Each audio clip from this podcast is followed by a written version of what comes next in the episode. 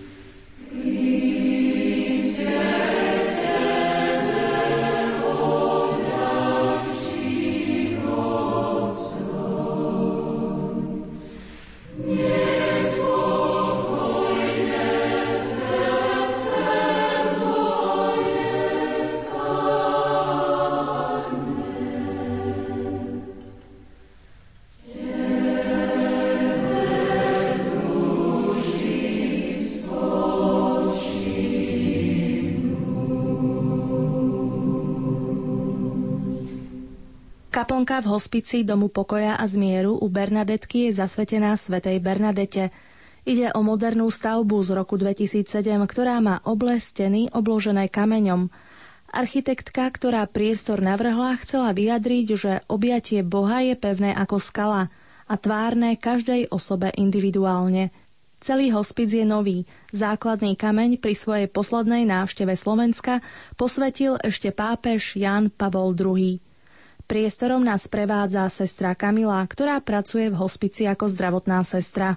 Myslím si, že vlastne umyslom pani Gerovej, ktorá vlastne túto prácu robila, tak bolo to, aby vlastne tí pacienti zomierali v dostojnom prostredí. Možno v tých okolitých štátoch aj v Amerike sú veľmi luxusné tieto zariadenia. U nás je urobený tak, by som povedala, že na domáce prostredie. Aj tie farby sú živé, pestré, je tu oranžová, zelená, červená a tak ďalej, ako vlastne taká skôr bordová by som povedala. Všetky vlastne farby, aj materiál je prírodný, a aby vlastne navodil to domáce prostredie. Tým pacientovi poskytol takú, dá sa povedať, že takú dôveru, že v cudzom prostredí, ale aby, aby nám veril, že budeme o ňa dobre postarané, že by sa nebal, by nemal strach pred cudzým prostredím. To vlastne to pekné by to malo vlastne, toto si myslím, že v tom pacientovi vyvolať. To ste v podstate povedali opak toho, ako je to v nemocniciach, lebo mnohé nemocnice sú stále ešte u nás v bielom, sterilnom a aj keď aj tam niektorí pacienti zomierajú, tak určite je lepšie, keď sú v tomto prostredí. Povedzme si rozdiel, prečo by bolo možno lepšie, keby ten mm, človek, ktorému už naozaj nezostáva veľa času, zomrel radšej v takomto prostredí ako v nemocnici. Myslím si, že je to predovšetkým tej starostlivosti. Našim cieľom je sa starať o zomierajúcich pacientov. Tým pádom vlastne aj naša práca tomu vedie, či už lekárska, ošetrovateľská alebo sociálna práca, duchovná starostlivosť starostlivosť. Všetko je zamerané pre toho pacienta zomierajúceho. V nemocnici tam sú rôzni pacienti, ktorí potrebujú diagnostiku a rôzne tie, ako či už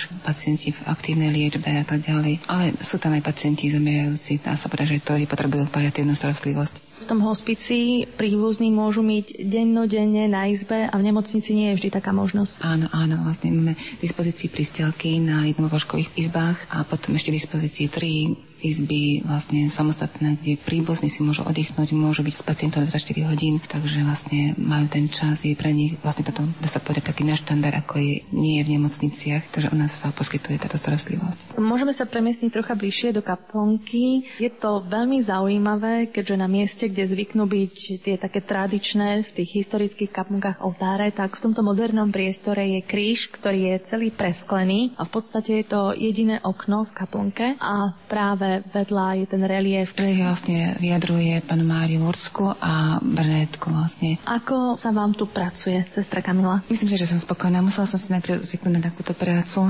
a počas som si zvykla na mnohé veci a myslím si, že rada tu pracujem, rada pomáham ľuďom, najmä po odchode pacienta a príbuzní poďakujú za starostlivosť. Sú vďační, že sme im pomohli to utrpenie znášať s tými, tými rôznymi tými úskaliami, ktoré prináša utrpenie a zomieranie. Často sa o tom hovorí, tak to spomenieme aj my. Mnohí ešte stále ten hospíc nepovažujú za také adekvátne zariadenie pre svojich príbuzných. Mnohí si myslia, že ten ich by mal radšej byť doma. Mnohokrát sú domáci zaneprázdnení inými povinnosťami a aj keď majú tú svoju babičku alebo niekoho z blízkych doma, tak nemajú možno toľko času sa mu venovať. Myslím, tá hygiena a to všetko a tu je na to vždy personál, ktorý všetko zabezpečí pre pacienta a tí blízky naozaj naozaj tu môžu byť, ako ste hovorili, často, stále, ale iba sa venujú, rozprávajú a tak. Takže preto možno, že ten hospic je niekedy lepší, ako keď je ten pacient doma. Áno, myslím si, že vlastne ich odbremeníme od tých všetkých starostí, ktoré by mali spojené s tou starostlivosťou, či už zabezpečiť napríklad, čo sa týka len bolesti, pacient má bolesti, takže tam nejakú ADOS, alebo je potrebné, aby tam bola tá lekárska starostlivosť. Existujú v dnešnej dobe mobilné hospice, nie sú až tak možno rozbehnuté na Slovensku, ako možno v iných okolitých štátoch, ale tiež si myslím, že vlastne to domáce prostredie je veľmi dobré, potrebuje tiež zázemie v tom zmysle, že by tam chodil možno nejaký lekár z nejakého mobilného hospicu, nejaká sestra, nejaká ošetrovateľka, opatrovateľka, ktorá by vlastne poskytovala tú starostlivosť a pomáhala tým príbuzným. Takže v dnešnej dobe u nás na Slovensku zatiaľ existujú hospice, čo možno, že im pomôže takto uľahčiť to prežívanie toho utrpenia, toho zomierania a vlastne odľahčiť tie starosti, ktoré sú spojené s tým ochorením, tými symptómami toho ochorenia, co im uľahčí v tom to, že nemajú taký pocit nejaký, že by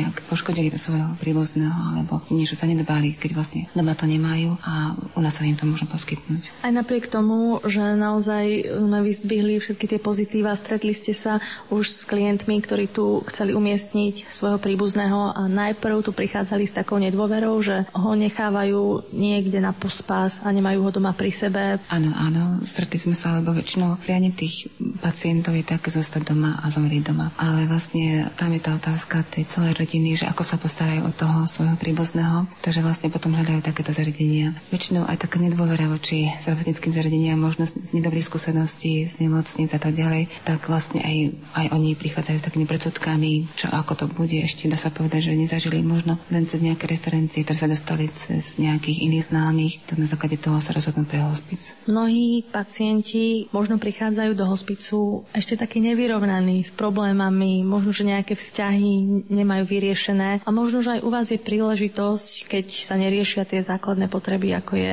to jedlo, hygiena, že v rámci tých rozhovorov príbuzných e, sa na ten druhý svet možno aj uľahčí tým, že si vyriešia tieto pozemské veci. Zrejme možno vy ako tá, čo sa staráte, máte takú skúsenosť, alebo všimli ste si, že je tu priestor aj na to. Dá sa povedať, že všetci sme takto orientovaní, aby sme tie duchovné potreby toho pacienta vnímali. Sú veľmi dôležité dôležité popri zdravotnom stavu, dá sa povedať na tej jednej rovine, s tým, že vlastne je tu ten čas, je tu aj dostojný pán Páter, vlastne, ktorý sa im venuje, ktorý sa s nimi rozpráva, dobrovoľníci, máme aj dobrovoľníkov bohoslovcov, takže vlastne v rámci toho, keď nestíha personál, vlastne máme týchto ľudí, ktorí sa im venujú a v prípade, keby chceli, sú im poskytované tieto či už sviatosti, alebo rozhovory, alebo nejakým spôsobom majú možnosť účastniť na Svetej Omši, alebo aj dá sa povedať, že majú možnosť sledovať Svetú Omšu na izbe v prípade, keď je to jeho jeho zdravotný stav nedovoluje. Máme sa to omše trikrát v týždni, stredu, piatok, nedeľu. Máme učeného pátra Salvatoriana, pátra Andreja pre hospic, ktorý vlastne tiež v rámci toho, tej duchovnej starostlivosti chodíva také pohovory k pacientom, návštevy, ale tiež vlastne musia si to žiadať tí pacienti alebo príbuzní. Môžeme povedať, že aj keď toto je hospíc Slovenskej katolíckej charity, nepríjmate iba veriacich pacientov, ale všetkých. Áno, áno, áno. Je to rešpektované to vierovýznanie a každý vlastne má, dá sa povedať, že ani sa nerobí evangelizácia hospici. To myslím si, že veľmi vec, ktorá je osobná pre tých pacientov a ktorí vlastne žili v tom presvedčení až do konca života, tak nejakým spôsobom to rešpektujeme. A myslím si, že aj, aj treba rešpektovať. Stalo sa napríklad, že niekto predsa len chcel ísť na tú Božiu cestu aj na sklonku sklonku života? Stalo sa vlastne to niekoľkých desiatok rokov sa rozhodli pre sviatosti a vlastne po určitý nejaký rozhovor s dobrovoľníkmi s dostalým pánom a vlastne aj s personálom, takže vlastne aj ako videli, že sa chystajú na nejakú inú púť, takže vlastne chceli sa na to pripraviť takýmto spôsobom. Vy tu v podstate pracujete dennodenne so zomierajúcimi, mnohých ľuďoch, aj tých, ktorým sa tá smrť ešte nežlíži, vyvoláva tá smrť, strach, obavy, čo ich čaká už po tom pozemskom živote. Títo vaši pacienti väčšinou majú čas vyrovnať sa tu na lôžku alebo sú tu v takom pokoji, v tomto hospici. Predsa len ten strach sa občas neobjaví, alebo ako to vy vnímate u klientov? Objaví sa, myslím si, že áno, že dosť často najmä spojený s tými symptómami, ktoré keď prichádzajú, tak veľmi ten akože možno pacient nechápe, čo sa s ním deje, to utrpenie spôsobuje určité úzkosti, možno aj zo smrti, čo bude ďalej a tak ďalej, možno také otázniky. Ale vlastne máme dobrých lekárov, ktorí vlastne ten zdravotný stav vedia veľmi dobre, sa povedať, že aby tento strach nebol veľmi taký veľký, tak vedia ho medikáciou alebo nejakým spôsobom to lekárskou starostlivosťou zvládnuť. Ale vlastne je to ten čas aj na to, aby sa rozprávali buď medzi príbuznými, lebo myslím si, že väčšinou pacienti odchádzajú zmierení s tou smrťou aj vlastne oni už to tak dá sa povedať, že sami cítia, že keď to príde, sami vedia, že už to prichádza, už aj vlastne svojich príbuzných na to pripravujú. A vlastne, ale čo je najväčší problém, možno, že príbuzní nie sú na to pripravení, na to zomieranie, ale myslím si, že tam je to také najzložitejšie, že oni ešte k tomu tej fáze zmierenia nedojdú ani v čase umrtia. Svoj pokoj vám ja zanechávam. Pokoj vám dávam. Nie ako svet,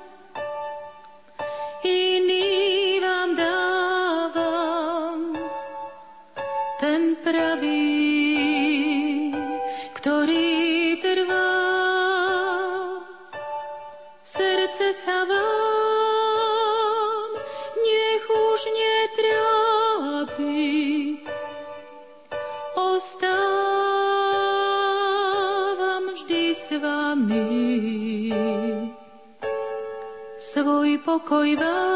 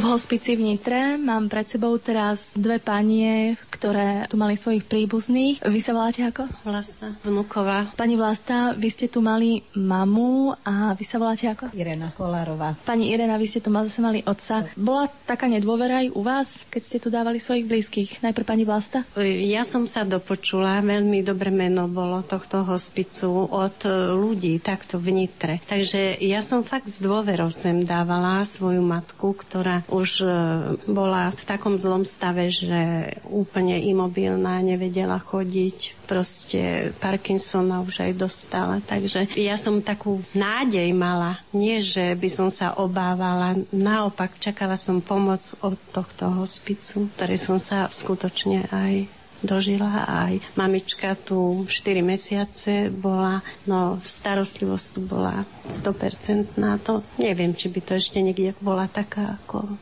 ako tu. Nielen po tej stránke opatrovateľskej, ale aj po tej duchovnej, že tých chorých tu zavezú do tej kaplnky, keď aj nevládzu po tých svojich nohách chodiť a tam tak ožijú trošku. Proste veľa dáva tento hospic tým ľuďom. Mohli ste s tou svojou mamičkou byť každý deň? Návštevy sú tu neobmedzené. Chodila som niekedy aj trikrát za deň, takže ozaj som videla, že aká je tu starostlivosť. Preležaniny, žiadne dekubity, že by mala mamina, to nemôžem povedať. To kúpanie, to doma by som jej takú opateru skutočne nevedela dať, ak mala tu. A vy, pani Irena? No ja som podmienky v hospici poznala, pretože my sme tu boli z Ligy proti rakovine, klub Venuša. My sme tu mali jedno stretnutie, kde sme sa mali možnosť oboznámiť s prostredím, s podmienkami a so všetkým, čo tu na ako bolo. Boli sme to tu väčšinou všetko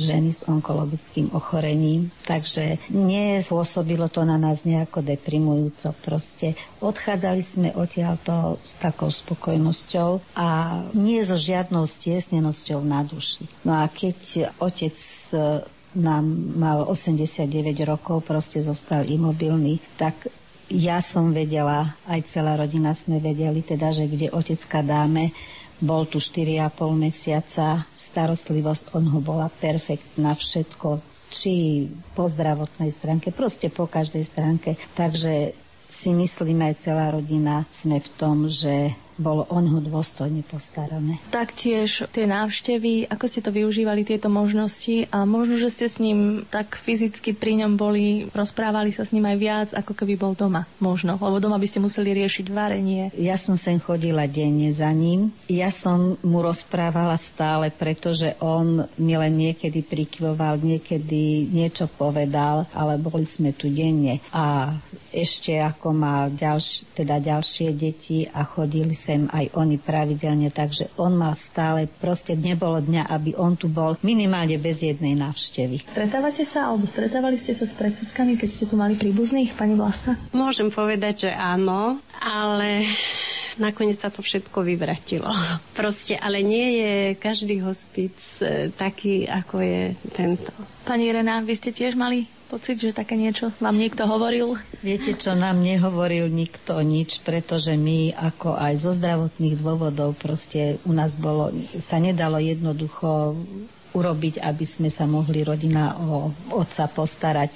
V podstate my sme vedeli, že ide do dobrých rúk, bude on ho postarané skutočne po každej stránke Takže u nás žiadne predsudky proste v tomto smere neboli. Odporúčali by ste to svojim známym, alebo už sa aj stalo, či tento hospic, alebo hospic všeobecne ako dobrá a profesionálna starostlivosť pre blízky? Tak rozhodne áno. Doporúčala by som to každému, len neviem, či je toľko tých hospicov, koľko je chorých a takých hospicov, ako je toto.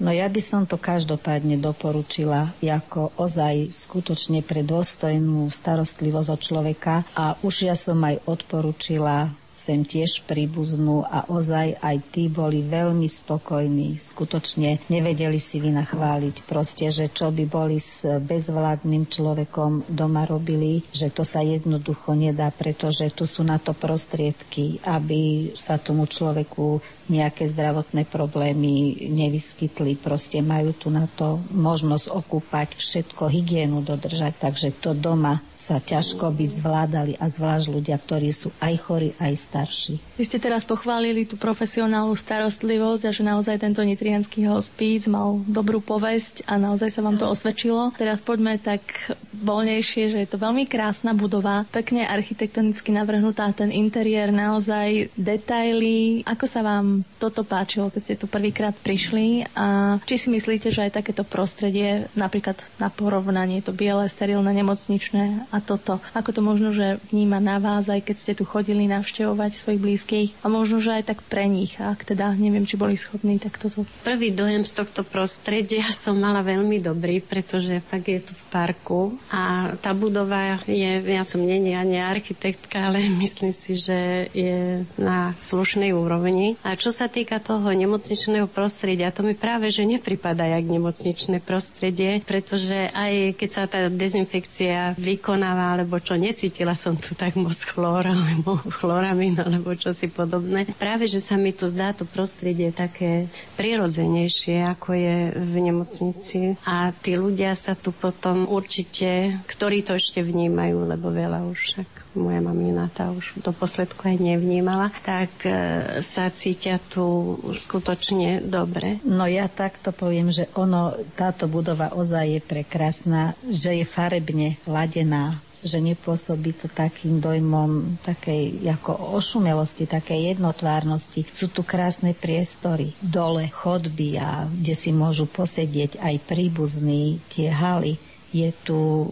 možnosť duchovnej, duchovného cítenia. Proste všetko. Ďalšia vec, že ty, keď niekto je ležiaci pacient, môže ísť na tú terasku aj s postelou, aj tie izby sú zariadené, majú tam televízor, môžu tí pacienti teda využívať, ktorí sú skutočne, že ja si myslím, že splňa to všetky kritériá, ktoré sú na najvyššej úrovni. Mali ste taký pocit, že aj sme sa o tom rozprávali, že je to taký dôstojný odchod do väčšnosti bolesti a mali ste taký pocit možno, že odtiaľ to ani neodchádzajú tak navždy preč? Mali sme taký pocit a práve, že ako som spomínala, že tento hospic aj to duchovno dáva tým ľuďom, že ja napríklad, keď e, mamička zomrela a keď som prišla, kde už ležala v tej miestnosti, tak tak dôstojne to tam svetlo svietilo to väčšie a taká dôstojnosť sálala z toho a taký pokoj, taká pohoda, že naozaj, že ostanú, hádam, tých našich srdciach a medzi nami. Teraz je obdobie Veľkej noci. Aj ten zmysel týchto sviatkov je z mŕtvych stanie a že ten, ten človek neodchádza v podstate navždy, ale ten duchovný život je väčší, tá duša zostáva. Pani Irena. Je to pravda. Náš otecko zomrel zrovna na Veľký piatok. Takže viete, no, bolo to také ťažko to človek prežíval, ale život ide ďalej, človek to musí brať tak, ako je a snať odpočíva v pokoji, aj keď na taký veľký sviatok teda odišiel.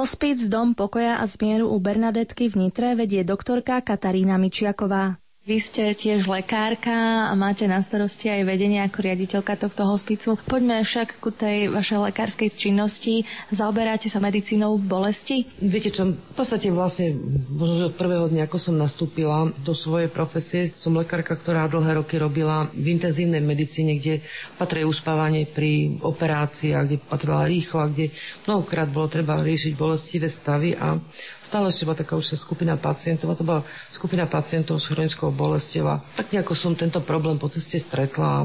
Aj sa mi z začiatku sa mi to zdalo, že to je také zvláštne, viete, na, v intenzívnej medicíne tam sa skôr tak pohybujú lieky v ampulke, jedna ampulka, dve ampulky, tieto dve ampulky nezabrali, tak ďalšie dve ampulky. A to je, bolo také dosť zvláštne, že pol tabletky, celá tabletka, nálepka nejaká. Ale jednoducho nakoniec ten, tento odbor ma veľmi tak zaujala. Vlastne pred 17 rokmi som založila v Nitre ambulanciu pre liežbu bolesti a, a tam sa stretla s ďalším problémom a to bolo vlastne tá starostlivosť z zomierajúcich pacientov, ktorá bola veľmi odtiažná aj v tom čase a nielen v dnešnej dobe, keď neboli hospisy že musela som tú liečbu bolesti riadiť v domácom prostredí, kde, som, kde vlastne tá rodina musela mnohokrát urobiť určité rozhodnutia aj bezo mňa, že vždy som im dala síce nejaké manipulačné priestory alebo manipulačný priestor, kde sa mohli pohybovať aj bez konzultácie so mňa, ale že to bolo taká veľmi, teda aj pre mňa dosť ako ťažká situácia, pretože som nevidela toho pacienta, sa mi to ťažko mnohokrát riešilo, že mnohokrát tá liečba bežala, viete, po telefóne a hovorím, bolo to také zvláštne, tak potom som zase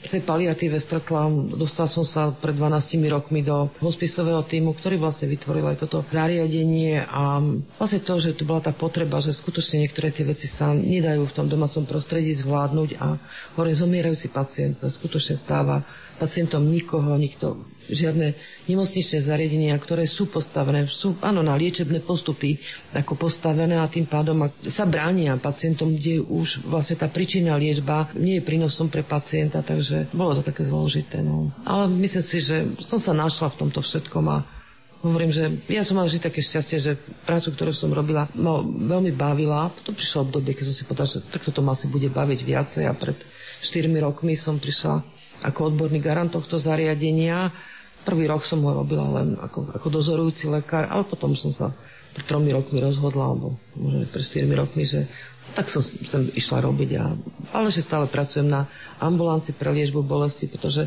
to je, možno, to je v našom hospise priorita. Liežba bolesti je priorita, ktorú berieme ako naj, jedno z najdôležitejších liečebných postupov a samozrejme všetko to ostatné, čo je aj teda celková starostlivosť, aj tá spirituálna, spirituálna zložka Pani Mečiaková, pani doktorka, ako vnímate pacienta tu v hospici? V prvom rade pacienta vnímame ako osobnosť, pretože je to pacient, v prvom rade povedzme si pravdu, sme zdravotnícke zariadenie, kde vlastne pacient nás živí, tak tým pádom musí byť našim najväčším objektom záujmu pacient a teda všetky jeho potreby, či potreby, čo sa týka jeho telesné, či duševné. A samozrejme s pacientom prichádza takisto aj jeho rodina, ktorá mnohokrát je, ja tomu hovorím, že taká jednotka v núdzi, ktorá obklopí toho svojho príbuzného. Máme skutočne veľké šťastie, že prevažná väčšina príbuzných je, pre nich ten príbuzný je veľmi, takisto veľmi dôležitý, takže nemáme mnohokrát veľmi nejaké veľké trecie plochy, možno, že tých začiatkoch, kde tá rodina predsa len by chcela, aby sa tá choroba zvrátila a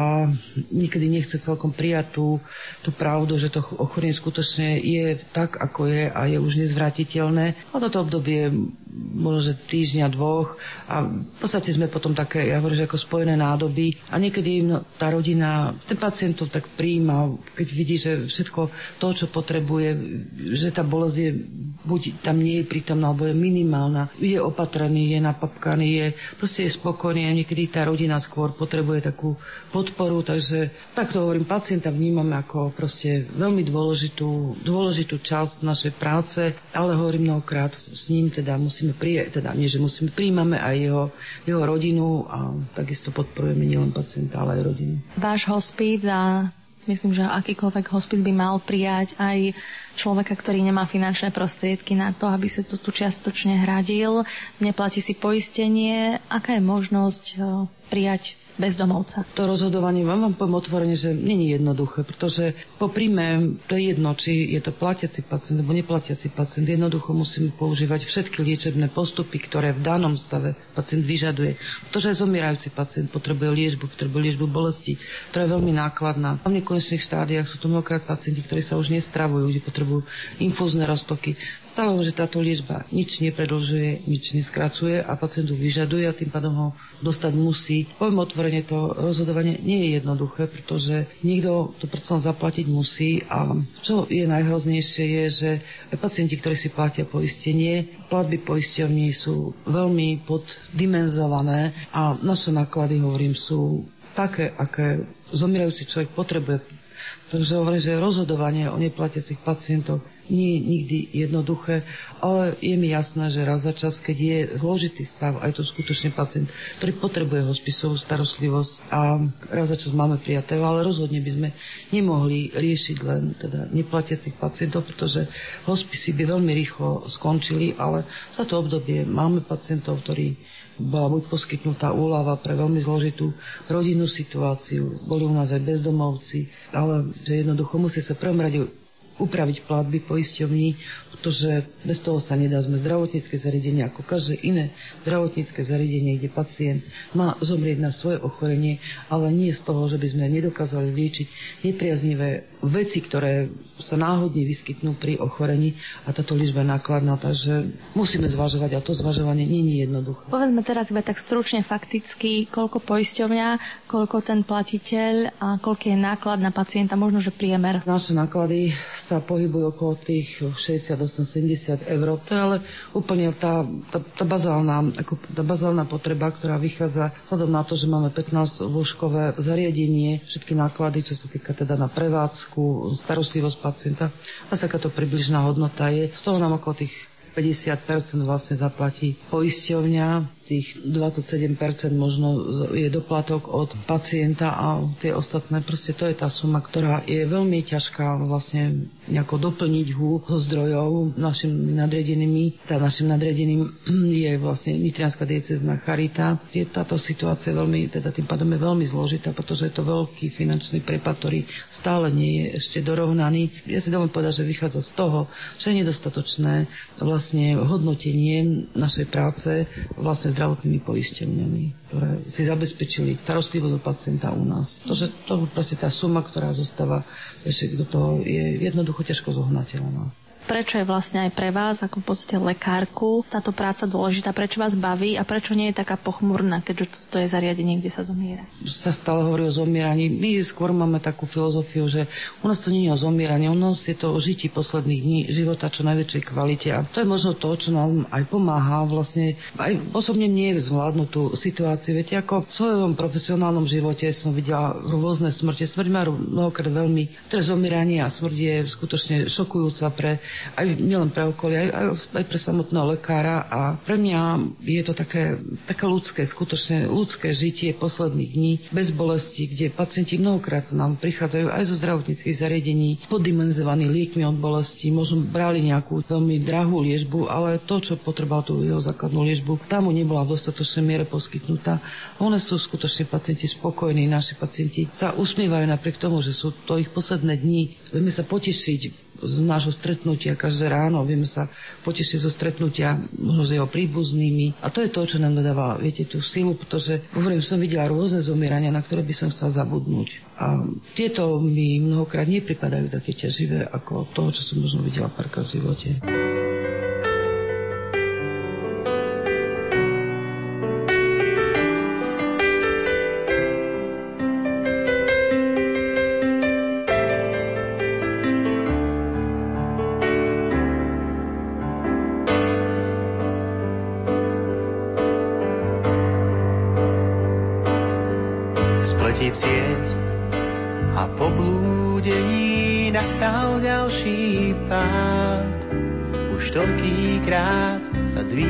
Z prachu a chceš to radšej vzdať. Neveríš už, že to môžeš zmeniť, srdce ti vraví však.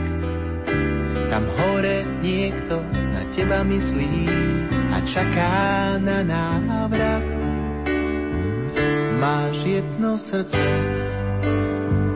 Pre lásku dal ti ho pán, vedia objať. Máš pekný úsmev, blížnemu skús ho rozdať. Máš jedno srdce, pre všetkých dal ti ho pán. Tak otvor srdce tomu, ktorý neváhal svoj život dať. Za teba, za mňa, aj za nás všetkých, má nás veľmi rád. Nech jeho láska z teba žiari, každému ju musíš dať. A detský úsmev z tvojej tvári, nedaj si už nikdy vziať. Máš jedno srdce, pre lásku dal ti ho pán. Čo vedia objať. Máš pekný úsmev, blížnemu skús ho rozdať. Máš jedno srdce, pre všetkých dal ti ho pán.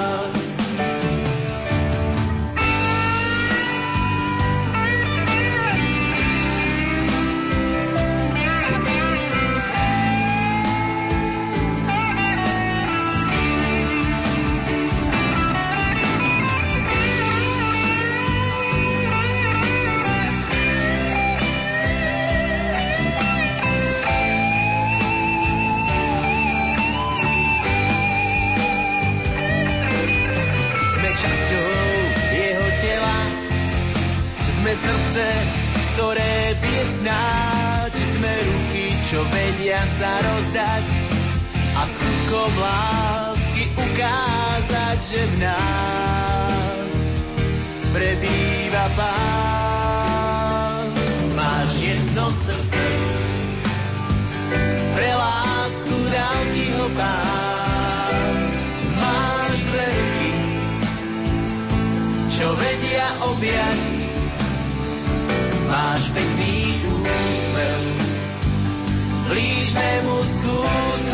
ho rozdať, máš jedno srdce, pre všetkých dal ti ho pán.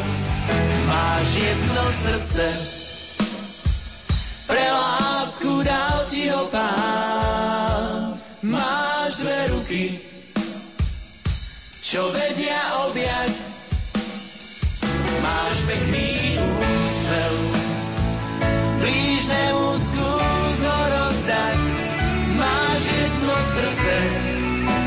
všetkých dal ti ho pán. Dal ti ho pán, dal ti ho pán.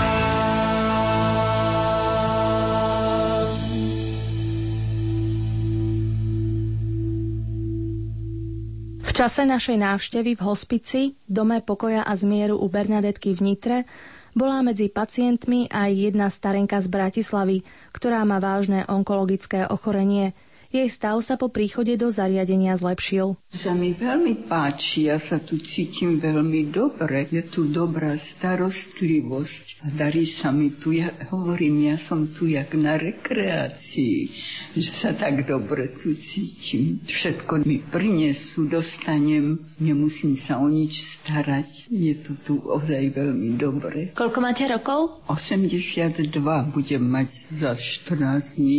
To si pekne pamätáte. Vidím, že tu máte krásny výhľad z okna, pretože tento hospic je v takom nádhernom parku. Užívate si slniečko? Áno, každý deň e, okolo pol jedenástej si idem sadnúť medzi dvere, si dám stoličku, svieti sem slniečko. Teraz už som dnes len štvrt hodiny bola, lebo sa trochu zdvihol vietor, tak som potom šla už radšej dnu zas. A čo sa týka návštev, tak chodia za vami príbuzní? Áno, áno, syn chodí každý týždeň, hoci je to pre neho veľká obeď každý týždeň z Bratislavy cestovať. No ale inakšie aj ostatní viacerí chodia, nielen on sám.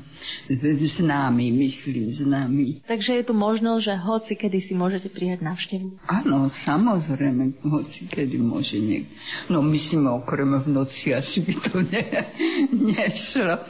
No ale cez deň je to, tu, všetci sú tu veľmi milí a nikomu neprekážajú v návštevách. A ešte sa chcem opýtať, e, zvyknete teda chodiť aj vonku, alebo už ani nie? Áno, áno, idem aj e, trošku, no však medzi tie dvere a keď mňa e, niekto vezme na prechádzku, taký malý okruh tu spravím tých pár krokov. Máte tu niekoho obľúbeného zo sestričiek? No, tu to moja sestrička. Ja aj hovorím, že je to moja sestrička. Katka. Tak tu mám veľmi snad najradšej zo všetkých. Ako sa vám venuje? Číta vám? Alebo čo všetko spolu vy dve, tak trávite čas? No vždy chvíľu príde skoro, keď má čas, tak na chvíľu, aspoň raz za deň príde, že posedí tu tých 5-10 minút, zase, aby sa venovala aj druhým a svojej práci. Že staviame pucle, modlíme a... sa a robíme prechádzky. Áno, áno, áno, práve to sú, ja som nevedela, či mám o tom tiež hovoriť, ale to je to najkrajšie, že sa môžeme spolu pomodliť a vzdávať chválu pánovi za toto všetko, čo tu máme, čím nás, jak sa o nás stará. Katarína Kubalová je tuto v Nitrianskom hospici sociálna pracovníčka a o nej sa tu hovorí, že v podstate je to dievča pre všetko. Mnoho vecí na starosti tu máte, ale taká aj dosť dôležitá vec, že koordinujete dobrovoľníkov, ktorí pomáhajú. Ja mám na starosti áno dobrovoľníkov. Ako tá práca dobrovoľníkov pre tento hospic vyzerá? Tak naši dobrovoľníci vlastne rozdielujeme na takých pravidelných a nepravidelných. Pravidelní dobrovoľníci vlastne naštevujú pacientov e, pri lôžku, čiže ich sprevádzajú, potom e, vlastne im čítajú rozprávky, prípadne sa s ním modlia, chodia na prechádzky vonku, alebo robia len takú tichú spoločnosť. Proste podľa požiadavky toho pacienta, že či to praje alebo nie. Čo to pre pacientov znamená? Ako ich vidíte, ako ich príjmajú tých dobrovoľníkov a to, že im robia spoločnosť a že sa im venujú? Tak e, vždy pri tom prvom kontakte, keď prichádza k nám pacient, tak mojou úlohou ako sociálnej pracovničky je prísť za tým pacientom a oboznámiť ho vlastne so službami, ktoré tu poskytujeme. A z jednou z tých služieb je aj vlastne toto dobrovoľnícka služba, kde vlastne ho oboznámi toho pacienta, že či má takúto požiadavku, že či by chcel prijať nejakého dobrovoľníka, že je to na ňom, ako sa on rozhodne. A častokrát sú tí pacienti otvorení pre túto službu, že chcú, aby niekto prišiel robiť spoločnosť. Takže vlastne takýmto spôsobom to zabezpečujem a je to náročná práca venovať sa v podstate ľuďom, ktorí už ani nerozprávajú a niekedy nevnímajú. Určite, že človek musí byť tak psychicky dosť odolný voči tej záťaži. Ale ja to tak niekedy vnímam, že mi to viac dáva ako, ako berie. Že proste, že niekedy fakt tie momenty, tie chvíľky, to sú nenahraditeľné, neopísateľné. Že čo tí ľudia vlastne nám môžu dať.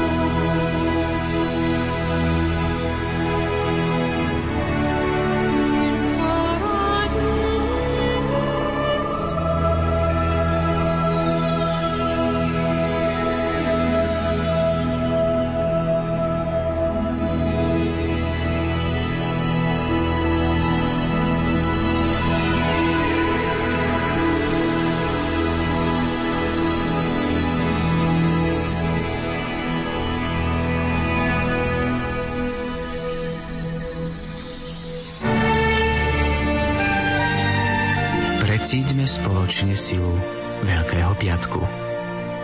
Rádio Lumen.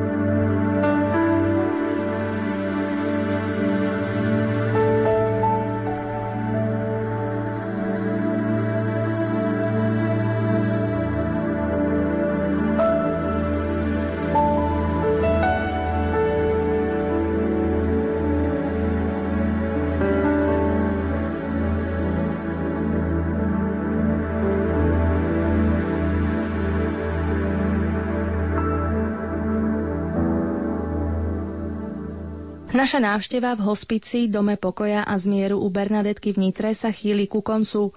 Ešte je však dôležité povedať, čo je motiváciou pre pracovníkov, ktorí sa starajú o smrteľne chorých. Pri svojej práci všetci radi počujeme pekné slová. Pochvala ako odmena za prácu je takým bonusom k výplate. O čo je práca ťažšia, o to viac sa pochvala cení. Myslí si to aj sestra Kamila. Naša práca zdravotníkov je v tom pekná, že vlastne tí pacienti nám poďakujú. Stalo sa nám, že ocenili našu prácu. Dokonca jeden pacient, ktorý mal problémy s hlasivkami, nemal rozprávať a napísal nám, že sme, že sme profesionálne, že sme odborníčky, akože že výborne. Ukazoval nám prst, že sme úžasné. To bolo také posúdenie, ale mnohokrát aj príbuzní, sa vracajú sem počas, máme stretnutie s príbuznými, s pozostalými, väčšinou dvakrát v roku a vtedy príde ich veľké množstvo, čo je znakom takého poďakovania, ale aj osobne sa nám prídu poďakovať, že sme im veľmi pomohli za starostlivosť, že je to dobrá starostlivosť, vďaka Bohu. Takže vlastne to je taká odmena pre nás a možno taká motivácia ísť ďalej a pomáhať ďalej. Podľa toho, čo hovoríte, tak vás to naplňa a nemôžeme teda povedať, že by to bolo nejaké depresívne povolanie starať sa o zomierajúcich. Je náročné, myslím si, že určite treba nejakú tú, tú prípravu predtým aj vlastne a tie vlastne schopnosti posúdiť, či na to mám, lebo a niekedy tie situácie sú veľmi zložité, či, či už ohľadom zdravotného stavu, alebo možno aj to sprevádzanie tých pacientov, alebo sprevádzanie príbuzných. Niekedy, nie to musí zvládnuť. Takže je potrebné tam tie svoje sily kriticky posúdiť, či na to mám alebo nemám. Mnoho pacientov, ktorí už pred smrťou hrozne trpia, majú veľké bolesti, tak uh, bolo natočtených o tom aj už neviem koľko dokumentov, že si v podstate vyžiadajú smrť. Tu ten človek uh, zomiera tak, že cíti sa v pohode a myslím si, že dávate aj nejaké tie utišujúce prostriedky, aby že aj keď ten už človek nemá šancu na nejaké dlhé prežitie, tak aby aspoň nejak veľmi netrpel. Viete čo, máme lekárov špecialistov, ktorí sa zvlášť venujú liečbe bolesti, takže vlastne myslím si, že túto stránku majú zvládnuť a nezažila som pacienta, ktorý by možno o to prosil ani raz, ale vidím, že vlastne fakt vedia zvládnuť ten stav aj toho vyhrotenia, keď sú tie symptómy úplne také, dá sa povedať, že veľmi, pre toho pacienta veľmi diskomfortné. Naši lekári, máme ich viacej špecialistov, máme doktorku Mičiakov, ktorá je algaziologička, sa venuje chronickej bolesti. Vie veľmi pekne pracovať s liekmi s tým, že pacienta neuspí, aby vlastne pacient ešte mohol rozprávať s príbuznými alebo s personálom a bez bolesti. To sa povedať, že nemá skoro žiadne bolesti. Vy tu máte imobilných pacientov už ležiacich e, v kaplnke. Sú tie omše aj pre nich, alebo ich tu vozíte na posteliach? Vidím, že sú to obrovské dvere. Áno, áno. Máme väčšina pacientov je imobilných, ale niektorí pacienti sú imobilní, to znamená, že môžu prísť do kaplnky. V prípade, keby náhodou nemohli prísť e, na svetovú omšu do kaplnky, je možnosť no, prenosu cez kamerový systém do izieb a vlastne cez televízor sledujú svetovú omšu a sú účastní na svetej omše. Sestra Kamila nám pripomenula, že práve hospic môže byť začiatkom cesty do väčšnosti, akýmsi preklenutím medzi časnosťou a väčšnosťou. Ja si myslím, že aj my, ktorí pracujeme s zomierajúcimi, sme takí, dá sa povedať, že takými prostredníkmi, ktorými pripravujeme tú cestu do neba, alebo vlastne na ten druhý breh prechádzajú a tým vlastne im pomáhame znášať všetko to utrpenie, ktoré je spojené s tým zomieraním, s tým utrpením a my vlastne tak pomáhame, alebo sme takými, ktorí ich vedú, ako prejsť na ten druhý breh. Či už kňaz, či lekár, či sestra, či ošetrovateľka, opatrovateľka, či už aj upratovačka, sociálna pracovníčka, alebo, alebo aj dobrovoľník v rámci týmu máme aj dobrovoľníkov. Takže je to také, dá sa povedať, že nasmerovanie toho, toho pacienta na tú smrť a na ten prechod do väčšnosti.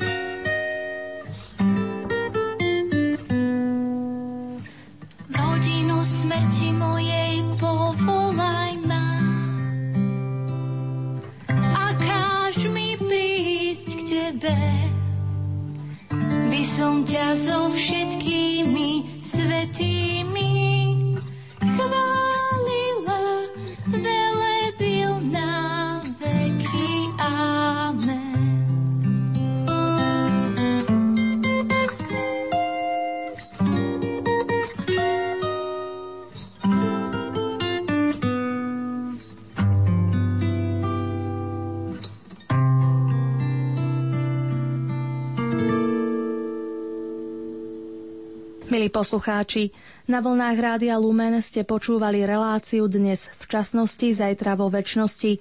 Hudbu vybrala hudobná redaktorka Diana Rauchová, technicky spolupracoval Matúš Brila a za celý tvorivý tím vám pokojné a požehnané prežitie veľkonočných sviatkov želá autorka relácie Štefánia Kačalková-Štefančíková.